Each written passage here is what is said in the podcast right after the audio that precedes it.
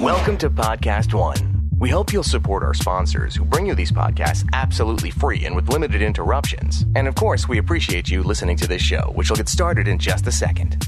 Hey, it's Adam Carolla. The greatest time of the year is back. College basketball. That's right. March Madness, March Mania, and March Money. Join in on everyone's favorite game, the Bracket Challenge contest at betonline.ag.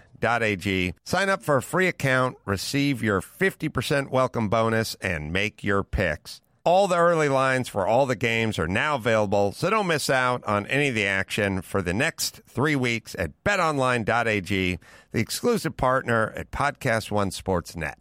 Brought to you by the all new crossover Toyota CHR. It's edgy, stylish, and fun to drive. Visit toyota.com slash C HR to learn more. Embrace the unexpected. This is the Forbes interview on Podcast One. And I'm your host, Steve Bertoni. On this show, I'll do deep dive interviews with billionaires, entrepreneurs, and influencers. These are the faces you see on the cover of Forbes. And if they aren't on the cover, they easily could be. Today, we have entrepreneur, fellow podcaster, investor, and now author, Jason Calacanis. Uh, Jason, thanks for coming on the show. It's my pleasure. Thanks for having me. Did I get your name right or did I butcher it? You did perfect, Jason Calacanis. There's three A's in there. Some people say Calcanis. It's technically Calacanis. Uh, and so, but you know, when you have a Greek name and you go through Ellis Island, they butcher it. So it turns out my last name is Kali Canis with K's, and it means to have done well or done well in Greek.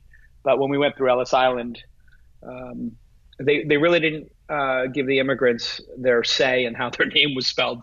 So I literally just told my grandfather, Calacanis, keep moving. And they just wrote it down and pushed him through with the wrong spelling yeah, of his name, which I hear from a lot of people who immigrated through Ellis Island. They just had like a certain contempt for people coming in. They're just like, here's your name. Keep moving. Yeah, put a little, yeah, put a little American twist on it. Keep it going. Exactly. Yeah, I'm a Bertoni. I'm, I'm a Bertoni. That uh, that survived somehow. yeah, you got lucky. So great. Well, let's talk about this book now. Yeah. So you are, you know, a seasoned angel investor. You know, really busy guy. You know, your your mantra is all about meeting as many great people as you can. But you took the time and the pain to write a book about what you do. Yeah. Um, what was what was your motivation? Why kind of put your attention onto the money losing business often of writing books opposed to your uh, investing career? That's a um, very astute question. I, have had a book agent for a decade, um, a guy named John Brockman and uh, Max Brockman at the Brockman Agency in New York, and they do a great website called edge.org, and they have all the great scientists Daniel Dennett, Jared Diamond, uh, Naomi Wolf, um, Sam Harris, just like the world's greatest authors. And somehow I wound up becoming friends with them, and they represent me. And I, I turned on a lot of books that were offered to me, like around blogging or you know just different things I've done in my career, uh, podcasting, etc. Because mm-hmm. I just thought, you know, if I write a book, I want to write it about something I'm truly an expert on, and that if people read it, it's worth their time. And I, I see so many people right now are writing books in order to become influencers. And I think it's the stupidest trend in the world. Like I meet a lot of stupid people in my career, and it almost seems like the less a person has done, the greater chance they've written a book.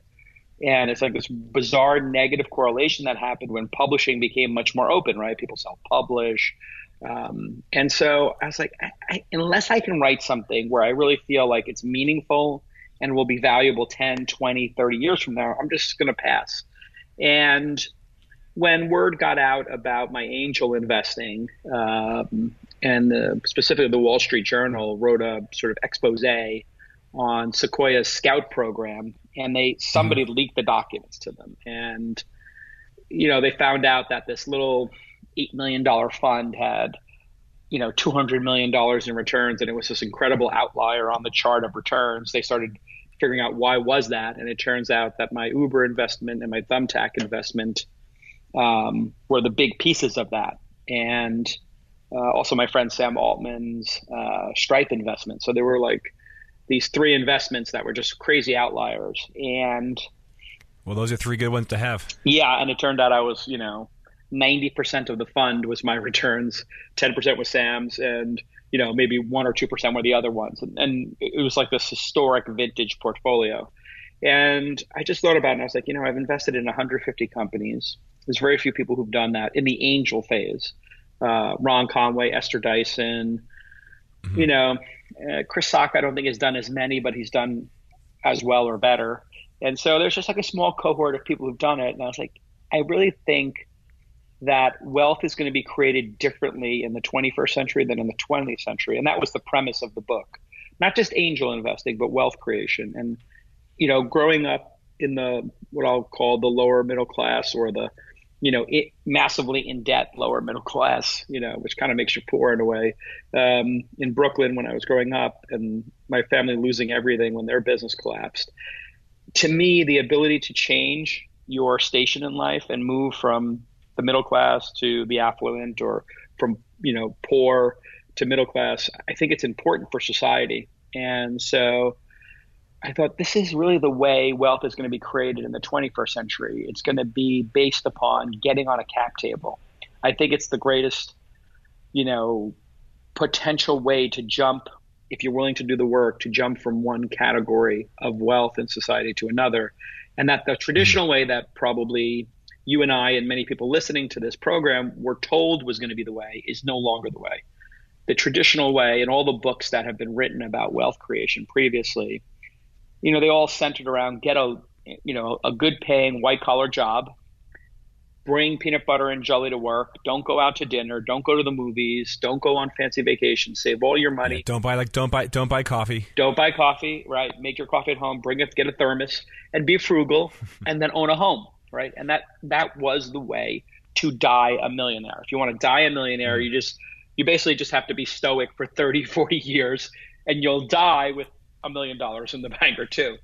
The problem with that is is um, three things have happened that have just totally screwed up that equation. One, people are graduating with fifty to two hundred fifty thousand dollars in student loans, so that's yeah. basically their mortgage. Then the second thing that happened was houses used to be 1.5, two times people's household income. So if you had a household income of $75,000, you could buy a home for $100,000 or $150,000. Now, uh, if anybody lives in a, a city, a major city, they know that it's probably seven to 12 times. So if you live in Manhattan and you and your spouse make 75K each, you have $150,000, you live in Manhattan or Brooklyn, we all know the houses there are 1.5 million. They're 10 times the household income. And that's about a that's a that's a closet in Manhattan these days. Right, and in Brooklyn, I think it's like a broom closet. So Brooklyn's more expensive, which blows my mind having grown up there. So, and then if you think about white collar jobs, well, we all know what's happening with AI, and a lot of the white collar jobs, being a lawyer, being in sales, um, you know, being an analyst, et cetera, maybe even being a journalist or a reporter. A lot of these jobs are going to be mm-hmm. replaced in part uh, by AI, and they could be negative in terms of the salaries and growth to them in relation to things like interest. So anyway, that's the framework I looked at the world and I said, gee, you know, my kids, I have three daughters. I don't think I want to send them to college. I think I want to give them their college money and have them start businesses and or be investors in businesses because that's the way they're going to actually be able to get, um, you know, to a sustainable lifestyle. I actually don't think coming out of college in debt makes any sense. So that's why I wrote the book. I mean, I I grew up um, fearful of terrorized perhaps of being poor and not having money. Mm-hmm. And anybody who's followed my career knows that I've had a, a kind of drive in me um, that might have from the outside looked, you know, um, uh, unabashed or desperate or intense uh, depending on if they're a fan of mine or not. And yeah, what was your what was your childhood like? I mean, I know you, you, mentioned you grew up in you said in the book you grew up in Brooklyn before it was cool, and I believe your your dad owned was a bar owner. Yeah, my dad owned two bars when I was growing up. The first one was called Beards, and the next one was called Beards Cafe, and they were bars with little cafes in them. And in the '80s, mm. um, he got himself in trouble after the financial uh, after the Wall Street uh, collapsed in '87 and eventually the business, um, through a series of missteps and bad luck, not all his fault, not all not his fault, um, mm. got taken away by the feds and the tax collectors because he, he couldn't keep up with his tax payments and you know, basically when I was 17 years old, I was faced with the possibility. My dad sat me down like, "Hey, I might be going to jail," you know, and uh, the business is gone, and this is the you know, this is four weeks before I was going to start college and go to Brooklyn College, and I was trying to figure out if I go to mm-hmm. Brooklyn College or Fordham. And I said I wanted to go to Fordham, and he said, "I wish I could help you pay for school, but you're on your own. I'm sorry, I failed you." It was a very like heady moment for a 17 year old. Yeah, it's tough. Yeah, yeah, for any for anybody, for anybody. And so I'm sitting there going, "Wow, my dad might go to jail. My family has nothing. My mom's working five jobs. They're in debt. The credit card bills are mounting, and I'm starting school in four weeks." And so I worked five jobs. I decided to go to school at night uh, I got the bursar at Fordham to agree, and the, and literally the dean to agree to put me on a payment plan that I was always 6 mm-hmm. months or a year behind. But I hustled my way into talking to dean into literally floating me, and I would pay them three or four hundred bucks a month in cash for my nine thousand dollars a year in tuition. We're going to take a quick break. We'll be right back. This podcast is brought to you by Braintree. When it comes time to check out, consumers have come to expect a wide range of payment options, or to be more accurate, there are a wide range of consumers out there, and every one of them expects you to offer their preferred payment method.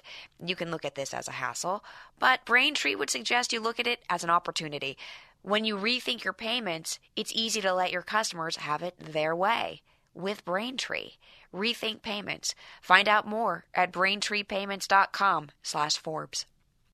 Well, what kind of jobs did you do on the side? You said five jobs. Yeah, it was interesting. My, I, I had a, I had the the most promising job was I fixed laser printers in 1988. So laser printer, and I worked in Fordham's um, until I got fired. I worked in Fordham's computer lab, making 350 an hour, which was minimum wage. I worked as what's called a bar back on the weekends, which is the bartender's assistant.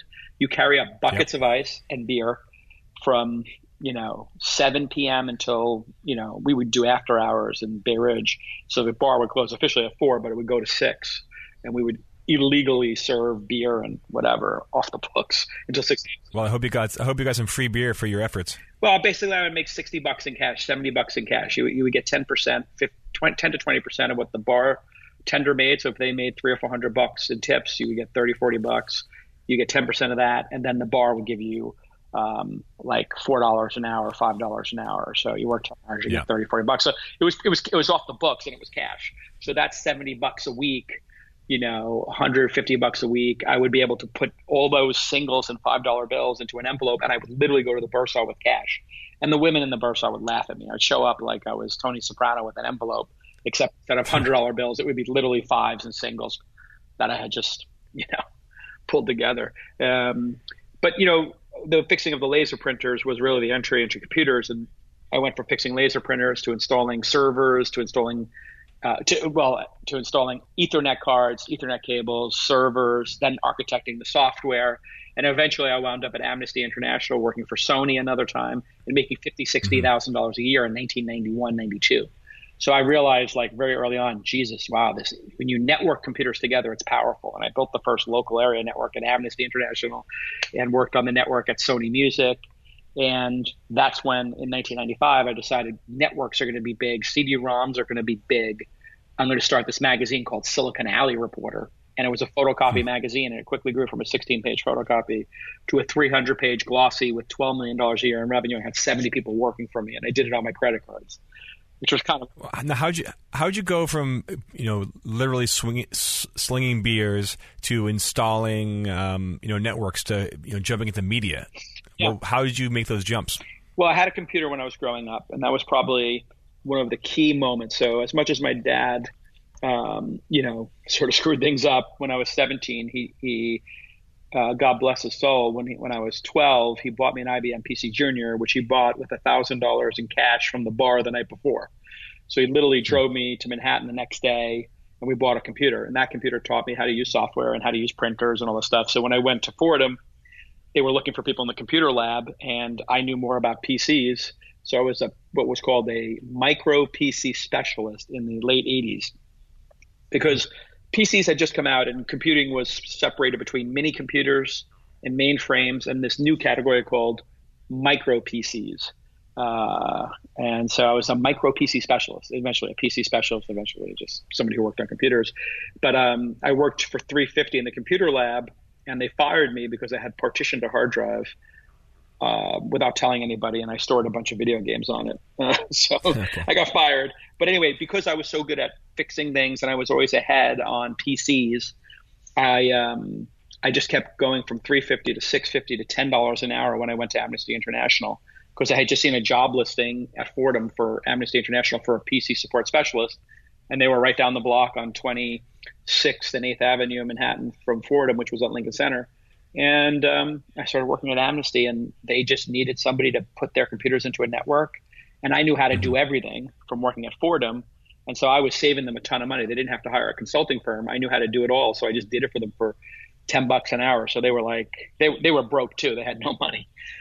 Yeah. so they were non starving so, nonprofit. And then I, I used to ride the subway and, you know, from Brooklyn, I would take the R train or the N train or the B, the rarely and the never and I was obsessed with power and money because I had none. And uh, when I would see Spy magazine and Vanity Fair and Rolling Stone and Paper magazine, I would look at these mm-hmm. magazines and I'd say, "Wow, I wonder."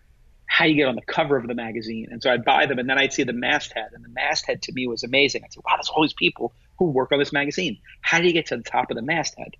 And that was my like my next big insight in life, which was if I had a magazine and I was at the top of the masthead, I would pick who was on the cover. And if the people on the cover mm-hmm. were important, how important were the people who picked the cover? In my demented mind, well, Jan Wenner was more important than Bruce Springsteen because he put Bruce Springsteen on the cover, or you know, David Hershkovits was more important, you know, than Chloe Sevigny because he put her on the cover, I, I, or you know, Fernandez. I like as an editor, as a magazine editor, I like the way you think so I started the magazine as a 16 page photocopy because I had seen there was a zine movement, Z I N E, which young people don't understand and you do.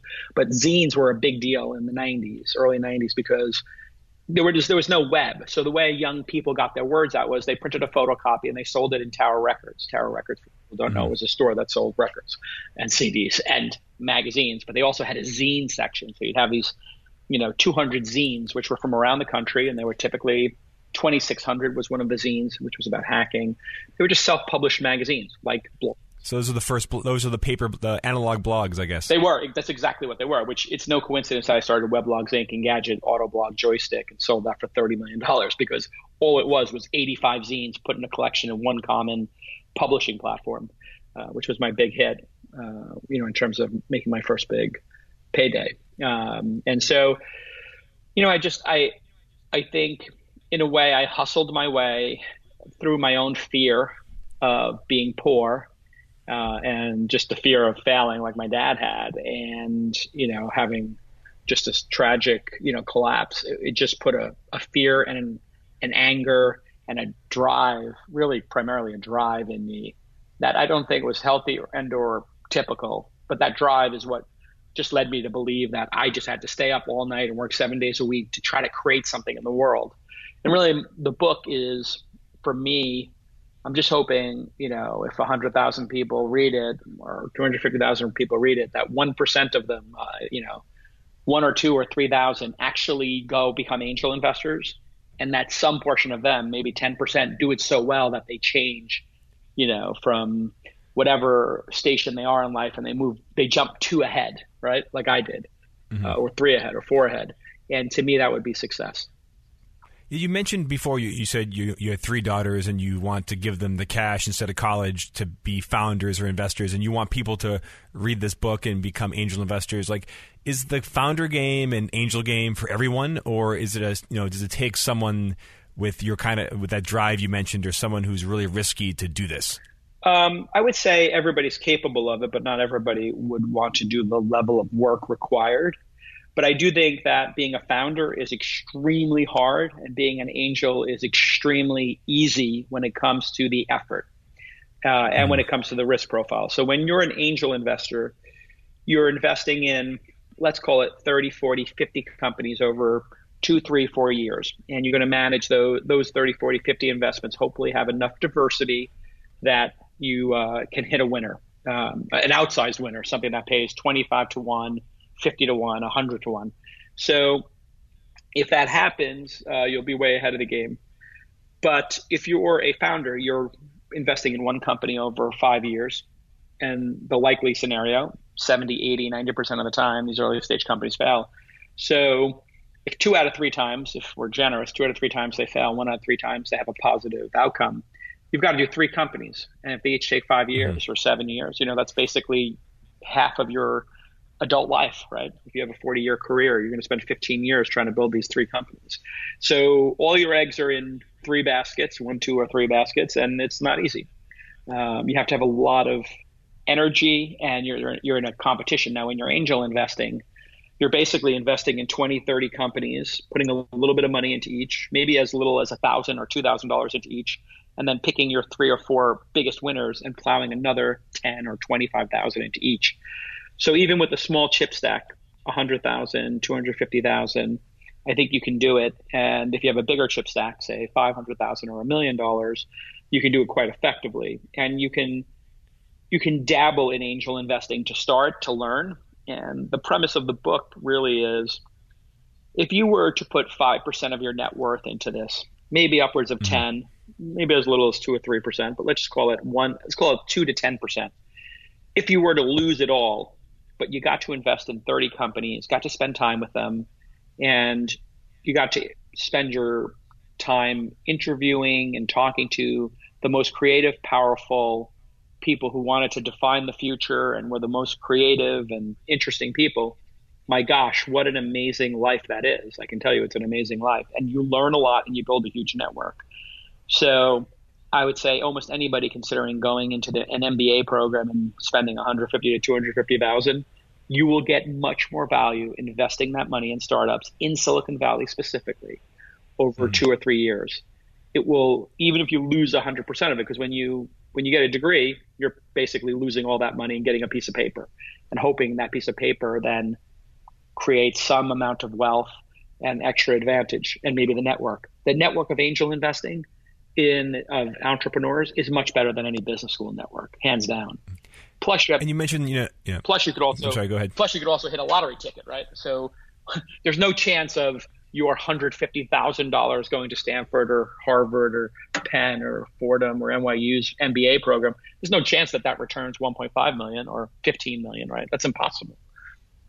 Well, it's not impossible in angel investing. In fact, it's probable that you'll hit some investments that give a decent return if you're doing it in the right location with the right stage companies.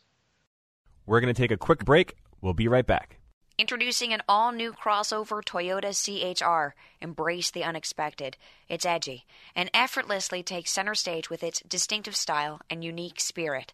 Agile handling helps show off its athletic side with a driver focused cockpit that helps keep you in command, whether you're cruising through the city or taking on your favorite winding road. Uniquely expressive, CHR's precision cut lines let it shine from every angle. Born from the ingenuity of a race car driver, CHR is designed to maximize driving pleasure every time you turn the wheel. Know that while you embrace and express that bold spirit in the smartest way possible, tucked away neatly throughout your CHR are advanced safety features and measures that are designed to help keep you alert and safe in the event of an accident. Because as any good driver knows, accidents can happen. And when it comes to driving, the best defense is a smart offense. Visit toyota.com slash C dash HR to learn more. Drivers are responsible for their own safe driving. Always pay attention to your surroundings and drive safely. Depending on the conditions of roads, weather, and the vehicle, the systems may not work as intended.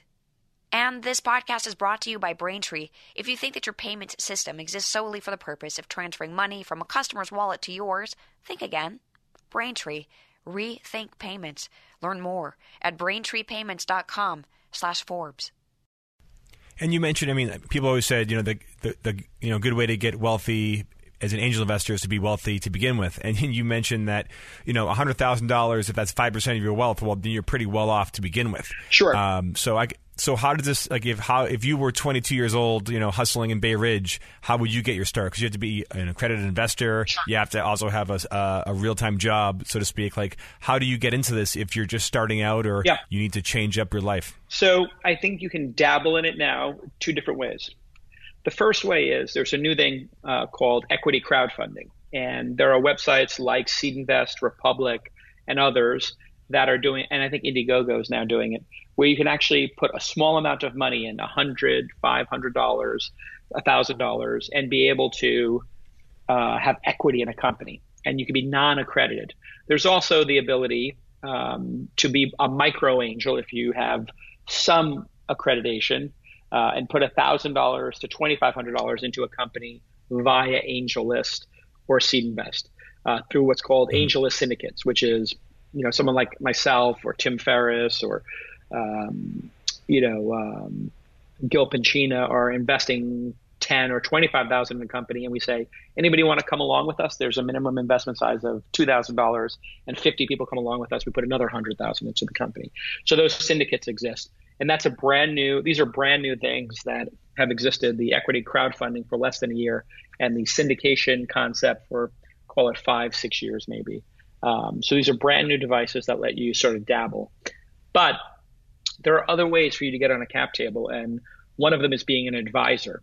And obviously working at a startup is another way to get equity in a startup.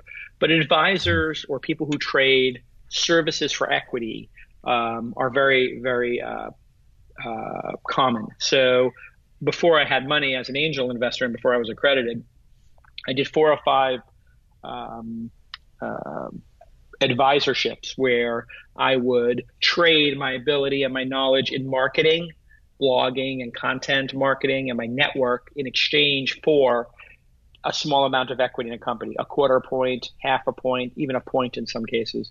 And in four out of like seven cases, and I outlined them in the book, it returned some meaningful amount of money. Uh, so being an advisor, trading something you're good at for equity. So if you were a journalist and you're in year five of journalism, you could literally say, "Hey, listen, I write for, you know, uh, the New York Times, or I write for Paper Magazine, whatever it is, uh, or Forbes, or Forbes. You, I write for Forbes, and then you can say to somebody, "I'll write your CEO's blog," and you tell the CEO, "I'll write your blog for you." Or I'll edit your blog for you. I'll be your ghostwriter or I'll write content marketing for you. Normally, I would charge $4 a word. And so your 800 word piece would normally be $3,000. Instead of $3,000, I'll do this 10 times a year for you. That's $30,000. I'll take 5000 in cash and $25,000 in equity at the seed valuation, which is a quarter point or a half a point. And now you're friends with the CEO. You're talking to them about, hey, how do we want to represent ourselves in the world? What should our thought leadership blog post be? You're riffing with the CEO of a company. So these are the kind of hacks that you can do. Let's say you're a sales executive at a software company. You could say to somebody who's starting a company, hey, you don't have a sales executive, but I will teach you how to hire salespeople. I'll write all the emails for you and I'll teach you what we're doing at this big company on the DL, on the QT. Nobody needs to know. Give me, you know, 50 basis points over two years, vested monthly. Every month I get 150th of it and I will coach your salespeople. I'll listen to their phone calls. I'll edit their emails for them, and I'll coach them. And I'll just do that for you know 10 hours a month for you, and you know I'll moonlight and just get me some equity. Now you let's say that works and you make 10 grand or 50 grand or 100 grand. Now you parlay that into micro investing, and all of a sudden you're on your way. Mm-hmm. So there's all different ways to hustle it. I like to tell. Is that how you hustle? Is that how you hustle as an advisor? What what, what kind of skills did you bring forth yeah, uh, when so you got started? Because I was a journalist and I had created a bunch of brands, people perceived that I understood blogging, that I understood this nascent thing called social media, and I certainly understand understood how to get attention and do PR.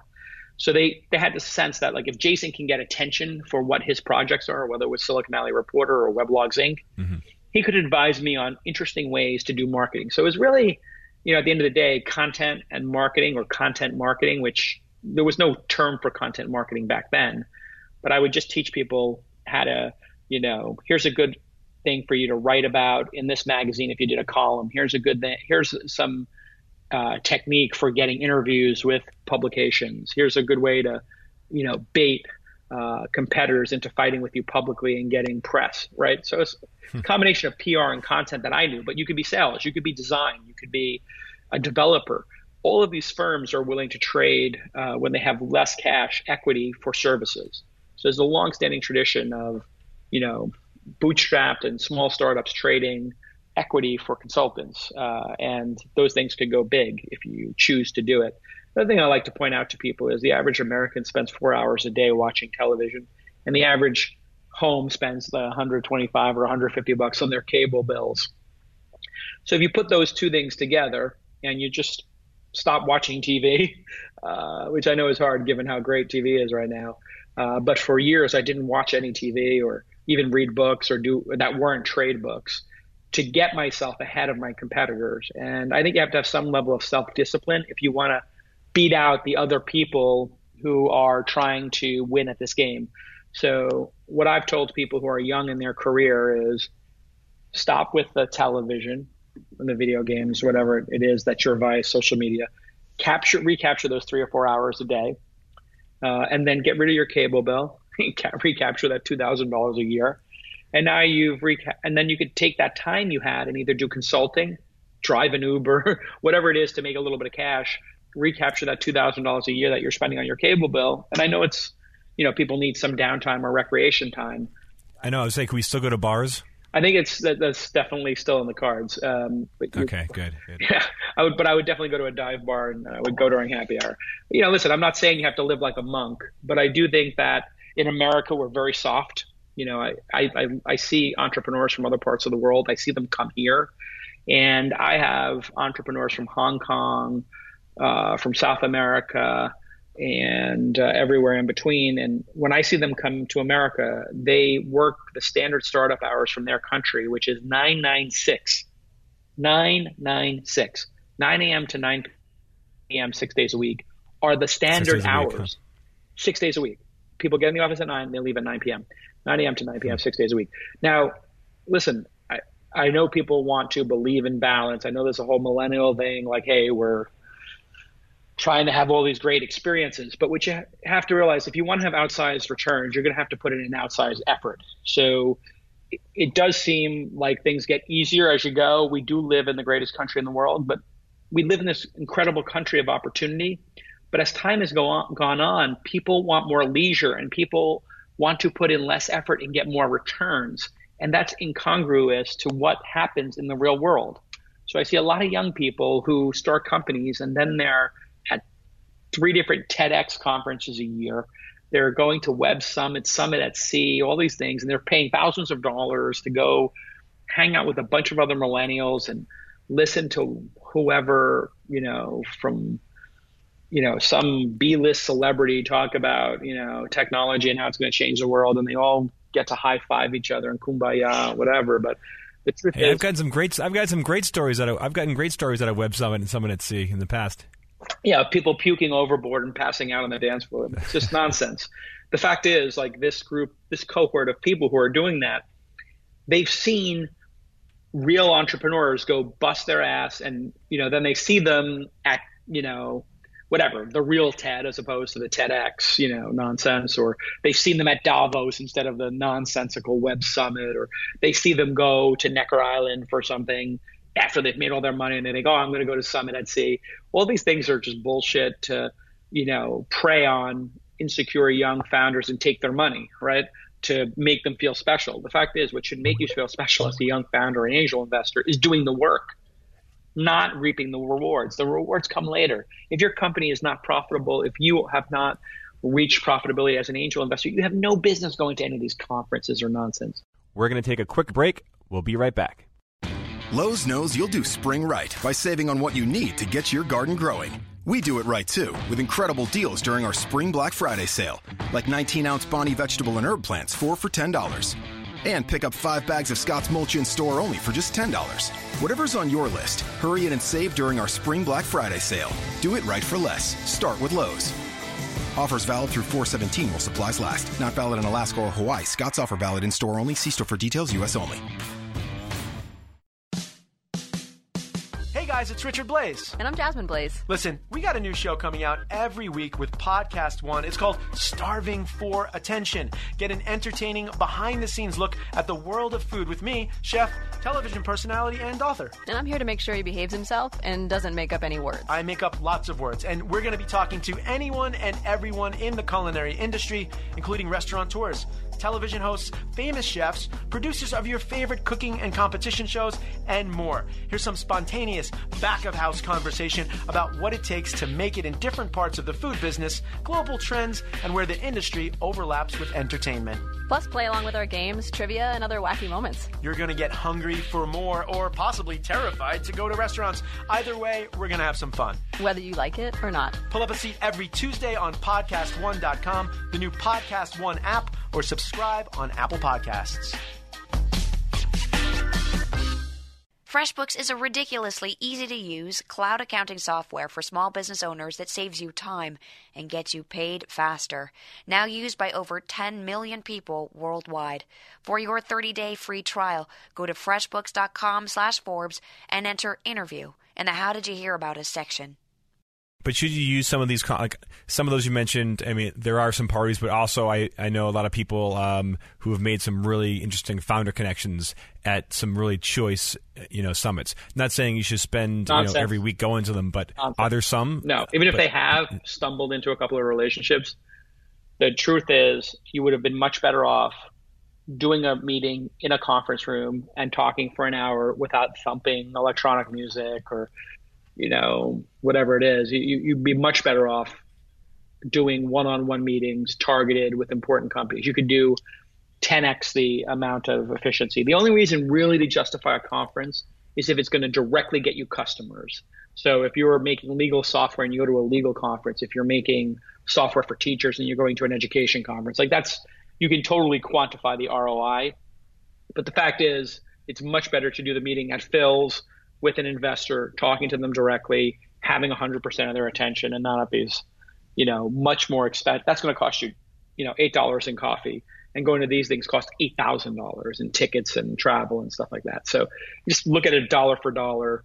It's nonsensical. There are, you know, listen, if you're successful, you sold a company and, or you have a profitable company, sure, blow off some steam, go, go to Coachella, go to EDC, you know, go play in the World Series of Poker like I do. Sure, you know, do a, take a victory lap. But when I was young, I, I, I the only thing I would ever do is at lobby crash, the ETech conference or Esther Dyson's mm-hmm. conference. I would literally sit in the lobby with my laptop working, hoping to run into people, but I would never pay for the tickets. It was pretty embarrassing uh, for me uh, looking back on it. But you know, people found it annoying slash charming as a hustler. But I just think young people have it wrong. They want to reap the rewards. They want to, you know, take high fives and victory laps before they've actually had a victory.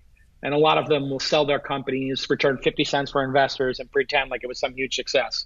And it's like, you you lost your investors' money, and now you're writing blog posts about, you know, and starting podcasts about your success. But having been on the other side as an investor in these companies, and they lost 80 cents on the dollar, and it was an acquihire, and they're, you know, patting themselves on the back for losing their investors' money. It's like, what? You know, get back to work. Um, Speaking of work, what is your schedule like? Are you? I mean, you have a lot of different irons in the fire. Are you a nine nine six guy yourself? Yeah, I, I have kids now, so that definitely throws uh, a big wrinkle in it. Uh, when you get older and you have kids, I'm 46 now, um, and I've listen, I've, I've been really successful and don't need to work anymore. So when you get to a certain point, if you've got enough money to never work again, one of two things happens. You can do what Chris Sacca did and call in rich and retire, like he just did for the second or third time. and he's like, "You think he's gonna, you think he's going to reemerge soon?" I think he's going to do some things that are interesting to him, but that are less about technology and less about investing. so he hmm. claims no politics, but um, I don't think he'll run for office, but I could see him doing other things that are political related. And, you know, I think he's had a good time being a personality on things like Shark Tank. So I have a feeling he'll pursue some of those things. So I appreciate that. Most investors, when they hit massive success, just say, I'm done because what's the, if you've made a certain amount of money, there really is no difference. I have a, a lot of friends who are very affluent and, you know, the difference between somebody with 100 million, 500 million, a billion, 10 billion, there's really no difference. Like you can fly private or you can fly first class. It really doesn't matter. You can go anywhere you want. And that, as I mm-hmm. tell people, like, you know, if Mark Cuban and I and Elon Musk all eat a hamburger, it, it tastes the same to all of us. Like there's no difference between the hamburger.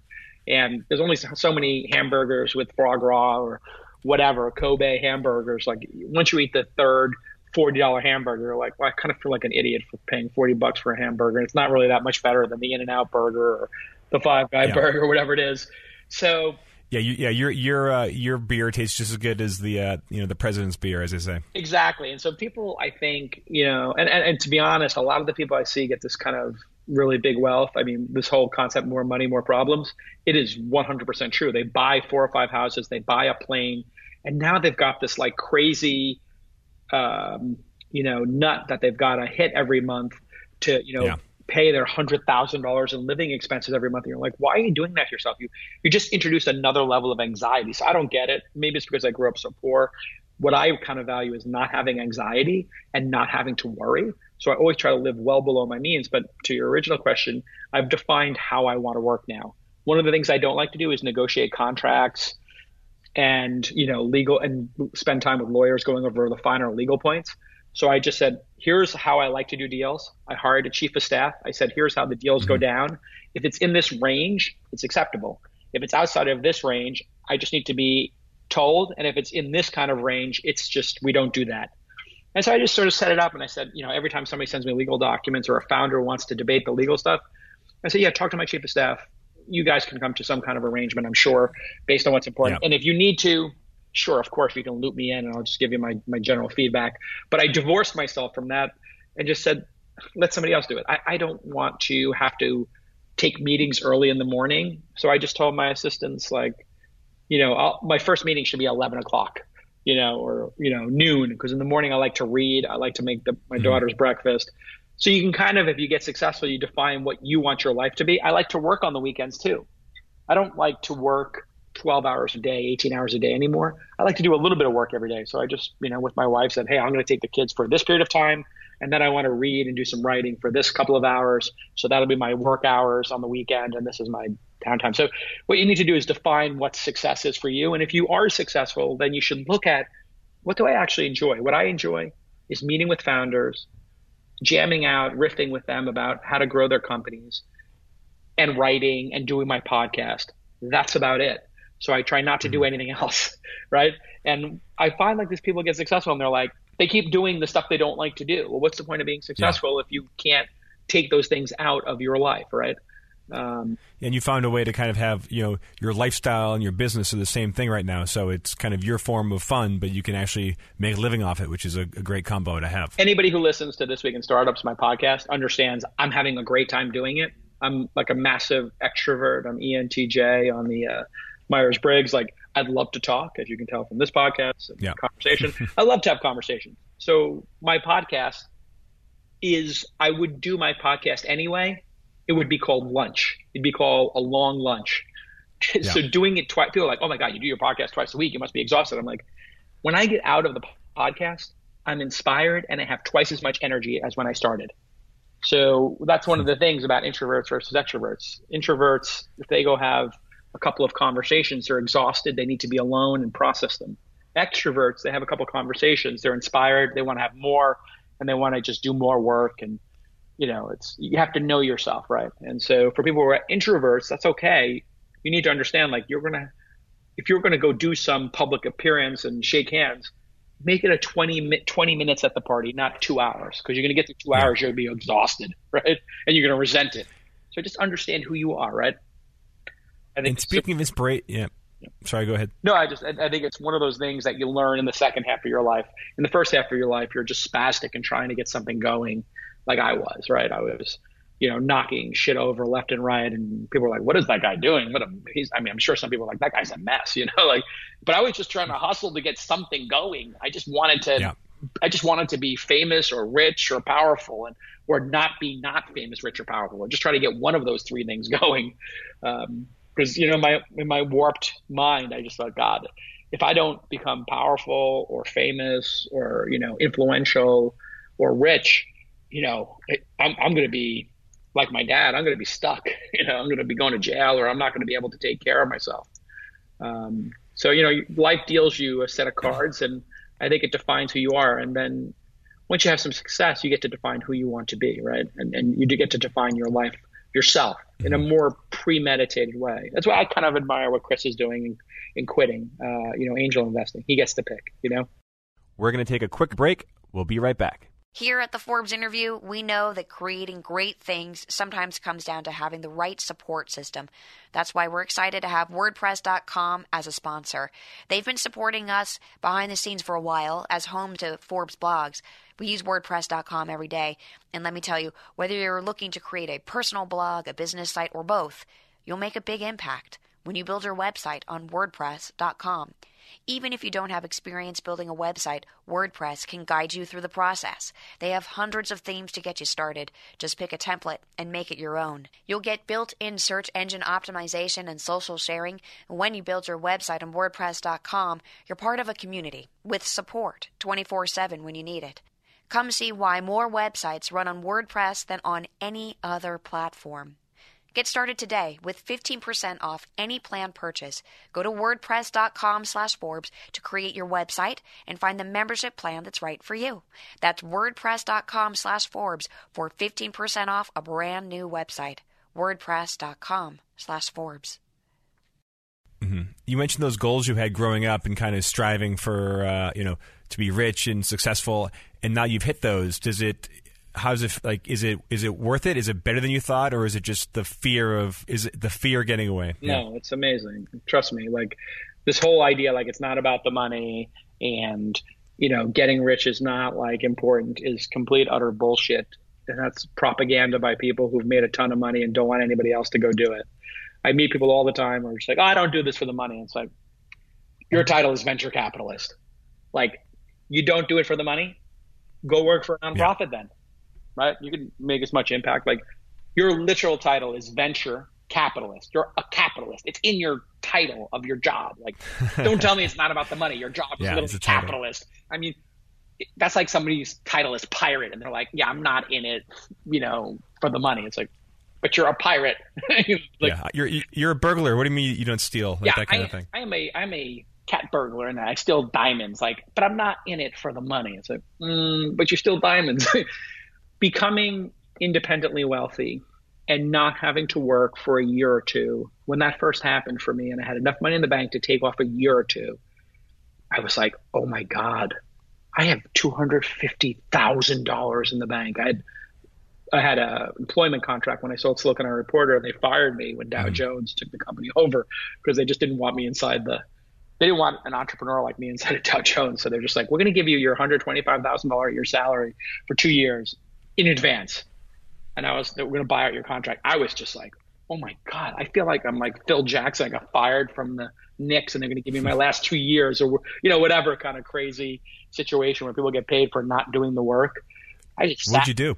Well, that's when I started Weblogs Inc. because I just sat there and looked. Yeah. I would, I would, it was so mind blowing to me that I would, when I walked by an ATM, even if I didn't need money, sometimes I would just go check my balance. It was like, I, I just needed to check and look. And at one point, the person at Bank of America was like, you have $250,000 in your checking account. Do, do you want to open a savings account? I'm like, what's the difference? Like, well, you'll make 3% on that. I was like, 3% of $250,000. How much is that? Well, it'd be like $6,000 a year. I was like, what? Oh, yeah, I'll do that. I was like, wow, that's half my rent. I mean, I was just. Yeah, free money. Looking back on it, I was so naive and just I, I, had no idea how any of this worked because I didn't. It's not like my parents were rich or they they told me like, hey, here's how it works. So I just had to stumble upon everything. And so really, the reason I wrote the book is because I stumbled into this. You know, I, I got lucky. I stepped in it eight times and counting. You know, now I I just found out this morning. One of my entrepreneurs emailed me and said, guess what? We we we just closed our round of financing at a billion dollars. I was like, oh, you're my fifth billion dollar company in 130 or 40 investments was like, who who was it? I can't say yet, but it'll be coming out shortly. And um, the last I had this happen just six weeks ago when you know I read Robinhood had raised money from Yuri Milner at 1.3 billion, and I invested when it was a mm-hmm. 30 million dollar company. I was like, oh, another 50x. You know, like I'm hitting a billion dollar company now, and these are real substantial companies. This is not like fake billion dollar companies. These are companies that are real. You know, like yeah. It's not like we're in a hype cycle right now. The, the hype cycle is, my God, these companies print money. They have real revenue. So, you know, if I hit one every 30 investments is what, what I'm averaging right now. And if I hit another one, it'll go down to 25 or 20.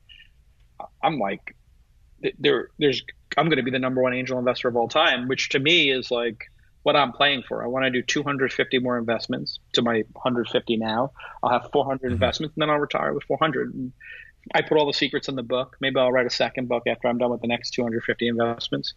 And I really want other people to read the book, get incredible deal flow, and then email me when they have a great investment. Let me draft off of them after they drafted off my learnings, and then I can get into the next cohort. So the, the I'm writing the book because I want to help people, but in truth, if I inspire a couple of hundred people to become real serious angel investors, or a couple of thousand, or who knows, maybe ten thousand, it's possible. If it becomes a movement and ten thousand more people get involved in this, and they say, "I read Jason's book and that's why I'm here," not own. I mean, those people might hmm. start emailing me, and I say in the book, like, email me your deal flow, and when we hit a unicorn, let's go on your yacht and you know eat some lobster tails and surf and turf, and and we'll toast how what an amazing investor you are. This is very self-serving on my part. Yeah, it's not just a book; it's a way to kind of scale your whole operation or scale your uh, yeah, your funnel. That's exactly. And so when you talked about why do you want to do it, one, I felt like I was an expert. Two, I really do want to see people change their station in life um, and three, I want to put out a network that's never existed before of 10,000 angel investors around the world who I got in the game. If I'm the guy who got them in the game, they will always, always, always thank me and have, I'll have a special place in their hearts. Just like with entrepreneurs who I invest in their first round of funding. Do you think that entrepreneur is going to call me when they have a next company? Do you think they're going to call me when their company goes public or they're super powerful? Like I get my phone calls returned you know, because I believed in people when they had five five employees and nobody else would invest in them. That's why I love angel investing. You get to believe when nobody else does. When I did the Uber investment, I, I tried to get 20 other people to do it, and I was able to get two other people to do it. So 18 people wouldn't do it out of the 20 plus mm-hmm. I syndicated it to, and two did. When I meet those other 18 people who passed, they are like they jump when I'm like, I have a new company. Like, can I meet them? you want to know what it is or what stage it is? they're like, no, no, no, no, just set up the meeting. Like literally, they're just like set up. You got them hooked. Well, I mean, if you hit, you know, consistently four or five, you know, one unicorn every 30 investments, these other VCs, like I had one VC that I would send them, you know, entrepreneurs, and this very high profile VC would then have somebody else in the firm meet with them and I just told the VC, like, I'm not sending anybody anymore. He's like, what? I was like, yeah, if I send somebody, I want you to meet with them. He's like, well, how about you send me information on the company first, before, and then I'll tell you if I want the introduction. And I said, you know what? No. This is like one of the five most powerful people in the industry. I said, nope, doesn't work for me. They were like, excuse me? I was like, yeah, you know, I kind of feel like if I send somebody, you should just meet with them. And I mean, this kind of sounds crazy, but I'm like literally dictating the terms to a billionaire investor who is one of the five most recognizable people in our industry. And he's just like, You're so difficult. And I'm like, You're so difficult. Go fuck yourself. Like, what, what are we talking about here? I'm, I'm the point guard. This is like. And do they, ta- do they take it? Let's just say it's it's a contentious relationship to this day. Um, I see. But I mean, I felt like I need to be contentious because if I'm the point guard and I'm bringing the ball up the court, and you're Kevin Durant, and you know I'm Steph Curry, I'm bringing the ball up the court, and or, you know, or whoever's bringing it up, Klay Thompson, whoever's bringing it up for the team at that point in time. But I'm Chris Paul. I'm Chris Paul. You know, I'm known for bringing the ball up the court and passing it to people so they can dunk the ball easily because I put it in exactly the right spot. And you want me to ask you before I pass you the ball? Just take the damn ball and put it in the basket, right? and that's what like the other nine of the top 10 vcs do. And this one vc is just like mm-hmm. thinks they're like the bee's knees and they think that they're it. And i'm just like hey you know like just meet with the founder. You're not that important. But this is what happens when people get like really rich. They start to get like in their own head and they start mm-hmm. to think like that they, they have this whole other set of rules for them. And i'm like um, can we just focus on the work here? The work is to invest in companies so just take the damn meeting. Like it's not a big deal. I'm sending you five companies a year. Just take the take the stupid meeting. I'm not going to yeah, big, you. It's an hour, hour of your day, you know. Well, and then you know the other crazy thing is I, with the same firm, I send them the company, and they met with the, one of the founders for 25 minutes. The founder's like, "I flew up Jason. The top dog didn't come to the meeting. They took a meeting for 25 minutes. The person didn't know who I was, how I was introduced to the firm, didn't know what I did and they were like on their phone twice during a 25 meeting, minute meeting. I was like, wow, way to destroy your reputation, right? And that is one of the number one rules of life. Never get high on your own supply and do the work. We're going to take a quick break. We'll be right back. A curious thing happened to FreshBooks on its way to becoming the largest cloud accounting software platform for small business owners in the world. As a company, they've managed to stay small while soaring to over 10 million users strong. Or is it the other way around? Has FreshBooks' customer base soared because their company has stayed small?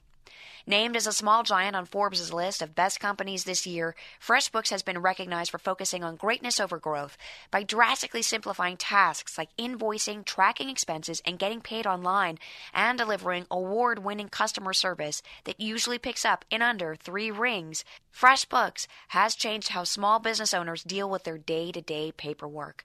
This is really only a fraction of what FreshBooks can do, and they want you to see more. To claim your 30 day free trial, no credit card required. Just go to freshbooks.com slash Forbes and enter interview in the How Did You Hear About Us section. And the Forbes interview is brought to you by WordPress.com. WordPress powers 27% of all websites, including Forbes blogs. Get 15% off your new website today at WordPress.com slash Forbes. That's WordPress.com slash Forbes. Obviously, your biggest grand slam has been Uber. You know, Sure. Uber really put you on the map. Um, I think Yeah. everyone knows what a tough time they're going through. What's Rough kind of year. your take with Uber and Travis and Well, I, you know, every startup that hits this level of scale goes through a crisis, and you know they typically have many of them, uh, especially when they're going through this sort of period where they go from a scrappy startup to a big one. I've never seen this many issues in a compressed period of time. So if you look at Facebook, like they had tons of, you know, Zuckerberg lined up the lawsuits with the Winklevoss and Eduardo, and just, you know, ones that Zuck had caused himself and other ones that were just opportunistic. But then they also had the $20 million fine and 20 year audit by the FTC. They, they just like all these controversies, but the controversies seem to be mm-hmm. spread out over two or three years. It's never been six months of just, God, so many self inflicted wounds. And so it's very frustrating when a company is just absolutely a rocket ship and they're growing and then they just shoot themselves in the foot. And everybody at Uber, from the board to the employees to Travis and the management team, they are well aware of what's at stake and how many stakeholders are in the company. And they're well aware that they made mistakes. And, I, you know, as easy as it would be for me to sit here and say, you know, and virtue signal, and I could write a big long blog post and go on mm-hmm. CNBC and be like, "This is terrible," and these mis- these are mistakes. It's like they're obviously mistakes. What I like to do, my choice as an investor, is to work behind the scenes and say, how quickly and how efficiently and how deftly can we solve these problems and make sure they never occur again. And that's what you know. I don't talk about that kind of work, and I don't speak for the companies unless they give me the green light to. And in some cases, you know, they've given me the green light and other people have. So when you see me on CNBC, if I'm uh, commenting on Uber, I've cleared that ahead of time. And I'm still honest. I'm going to say what I'm going to say, but you know, I told them like, Hey, do you, is it okay if I talk about this? And they say, sure. If not, I just pass on commenting. So, you know, I think in this situation, they've really done something I've never seen a company do, which is we're going to do this like huge report. We're going to do this huge investigation, and then we're going to make it all the recommendations public. We're going to embrace the press. We're going to embrace the team members. We're going to get rid of the bad actors. I mean, they did this in a very public way, which I think makes it even more intense because nobody's ever seen a company do a report like this, right? No, and also, and you mentioned like get rid of bad, you know, and you know the fact that Travis took a leave of absence. I've never seen a founder do that. Yeah, I think Um, that has to what- do with his mom tragically dying more than this issue. I think he would have, Mm-hmm. if, his, if his mom hadn't passed away, I think I, I'm not certain he would wouldn't have been there to to sort of lead all this. I think he would have been, um, but I think, you know, people people really want to project into different leaders what they want them to be or you know whatever it is uh, the fact is travis is a great leader he's a great person and i think he's going to come back even stronger and if you look at you know what happened with steve jobs when he left apple did next and then came back i, I kind of look at it like that kind of narrative where I think, sure, Travis has said he needs to improve as a leader. That's definitely true. He and he's working on that, and I think he's going to come back incredibly strong. And I think people will remember this sort of Travis 2.0, just like they mm-hmm. remember the late Steve Jobs, not maybe the early Steve Jobs, who maybe had sharper elbows and maybe did things impulsively or without as much consideration. And so I've known Travis for 15 years. Mm-hmm. Nobody I know who, when he focuses on something, when they focus on something, they don't absolutely crush it. Like he, he is going to focus on these issues and he's going to take Uber from being like the, um, you know, the lesson of what not to do to being the model of what to do. I think the company is going to be the model of inclusion, the model of justice, the model of you know how to scale a company and build culture. I really truly believe that because yeah, because yeah, and I mean you're a media guy. How I mean this this you know this everything with sexual harassment and you know discrimination, especially with against women, it's such a raw nerve and deservedly so. As a media guy, how does Travis and Uber kind of get over that image and actually make real changes? I, I think the you you nailed it there exactly, which is make real changes. And so adding more women to the board, adding more women to senior management, having more. The, the company actually has done well on diversity. Actually, it's slightly ahead of their peers, um, and so I think that's a good thing um, that they've done well. But certainly, you know, you see them adding a lot more women to meaningful positions of power and to the board, and that will, I think, take the company a long way. And so, at this point, there is no. A company has a certain amount of goodwill, and then that goodwill gets spent and then you have to earn every ounce of reputation. You have to rebuild the reputation of the company, and that's the process they're in. And I think that's why they've been public about it. It's like, hey, look, we understand we we made mistakes. We're going to very very publicly address them in order to rebuild trust and to rebuild goodwill. Mm-hmm. And companies have done this in the past, and they've done it successfully. So I I, I think they're going to do it quite successfully. I think, the, the, and obviously, like the business, the the crazy part about all this is you know, when you're on a business level, the business is putting up numbers that are just extraordinary, that are just mm-hmm. unprecedented. I mean, yeah, the revenue is incredible. It, it's it's insane, you know, and and the and everybody wants to talk about how much cash they're burning. Well, that number keeps going down significantly, and so when a company grows 18% quarter over quarter on a very big number, you know, and they have 3.4 billion dollars in revenue in the first quarter or something like that, and they narrow the loss from a billion to 700 million, a billion dollars to 700 million. You're obviously seeing this company, you know, about to become profitable, you know, uh, and having revenues that are just compared to say Snapchat, which had 150 million in the first quarter, they had 3.4, so they're 22 times bigger. But we can't talk about that because of all these other issues. And that's mm-hmm. really the shame is like for all the stakeholders in the company. And there are pension funds that have major stakes in the company. There are employees who have their entire net worth in the company. There are investors like myself who have a lot riding on it. Where there are investors with LPs, and those LPs are retirements and endowments. You know, there's, there's a lot riding on this company, and the company is performing extraordinarily. So up and down the ranks of the company, massive effort is being put in to put up extraordinary, unprecedented performance. And all of this you know all these self-inflicted wounds are distracting from that. And that to me has to change and it is changing. And we have to get back in the second half of the year to hey can we look at the fundamentals of this company and the progress they're making and how they've made transportation available to everyone you know when i lived in new york we couldn't get a cab to brooklyn a white guy mm-hmm. couldn't get a cab to brooklyn you would literally a white person would get in a cab to brooklyn and they would be like we're not going to brooklyn then, if you were African American or Hispanic, they wouldn't cabs wouldn't stop for you, let alone take you to Brooklyn. You if you were, you know, not a white person, you, you couldn't get in a cab. It was insane how unjust the, the cab system was in New York. It was nuts. And in fact, Michael Moore did a whole satire of it. He literally put a person with like a machete on the street corner, got picked up by a cab, and then he put an African American person in front of them, and they didn't get picked up but the, they picked up the guy with the machete. Like it was insane. Um, and now with you know Uber, you can go anywhere you want in any of the boroughs. Doesn't matter who you are, the color of your skin. All of that has been erased, and the product is so much safer because they're tracking you minute by minute. You rate the driver, you rate the passenger. All the bad actors can be sorted out of the system. This is such an amazing product and service in the world, and, it's helped us navigate cities. We never worry about getting from point A to point B. But that conversation is very hard to have when these other, you know, distracting things are happening and unjust No, yeah, it's, happening inside. Not just in New York. Yeah, it's changing cities. It's changing small towns. It's Yeah. it's making uh, cutting down drunk driving. It's uh, it's it's making it's changing society. The whole ride sharing. Uh, so many know, virtuous economy. aspects of it. So that's what we. But how can you have that conversation if these other things are happening? You, you can't.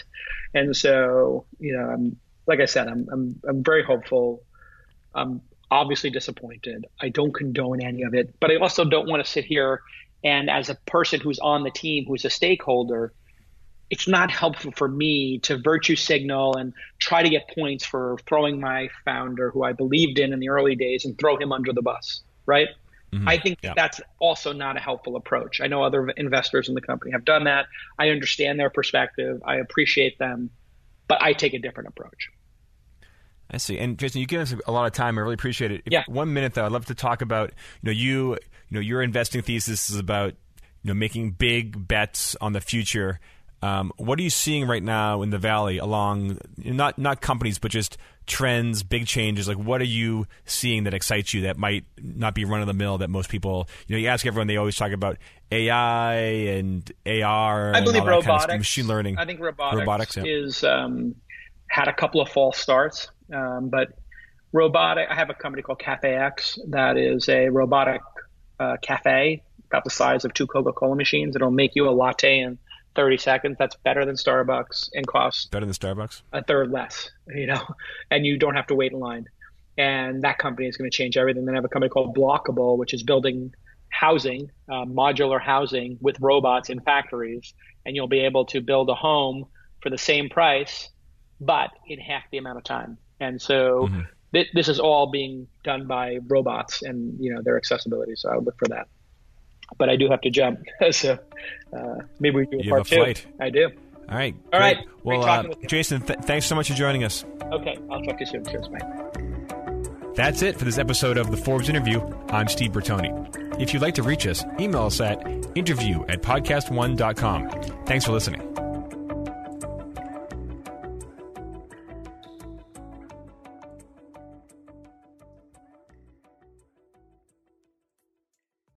Lowe's knows you'll do spring right by saving on what you need to get your garden growing. We do it right too, with incredible deals during our Spring Black Friday sale, like 19 ounce Bonnie vegetable and herb plants, 4 for $10. And pick up 5 bags of Scotts Mulch in store only for just $10. Whatever's on your list, hurry in and save during our Spring Black Friday sale. Do it right for less. Start with Lowe's. Offers valid through 417 while supplies last. Not valid in Alaska or Hawaii. Scotts offer valid in store only. See store for details, U.S. only. At the border, I'm Ed Donahue with an AP News Minute. At the roundtable discussion today in San Antonio, Texas, President Trump heard something he said he never heard before about life along the border. Many people are dying, and the danger of living here, unless you know exactly what you're doing, is tremendous. This is Texas Lieutenant Governor Dan Patrick. Where are the people in Washington to stand up for these children, these women, these senior citizens? Where are they? Bring them down. Mr. President, let the Democrats come down to Brooks County. Let them come to any of these ranches. Let them see these bodies. Let them see the skeletons. We have the photographs. Attorney General William Barr says he thinks spying did occur on Donald Trump's presidential campaign, suggesting the origins of the Russia investigation may have been mishandled. Scientists released the first image ever made of a black hole, revealing a fiery ring of gravity twisted light swirling around the edge of the abyss. One scientist said science fiction has become science fact. I'm Ed Donahue.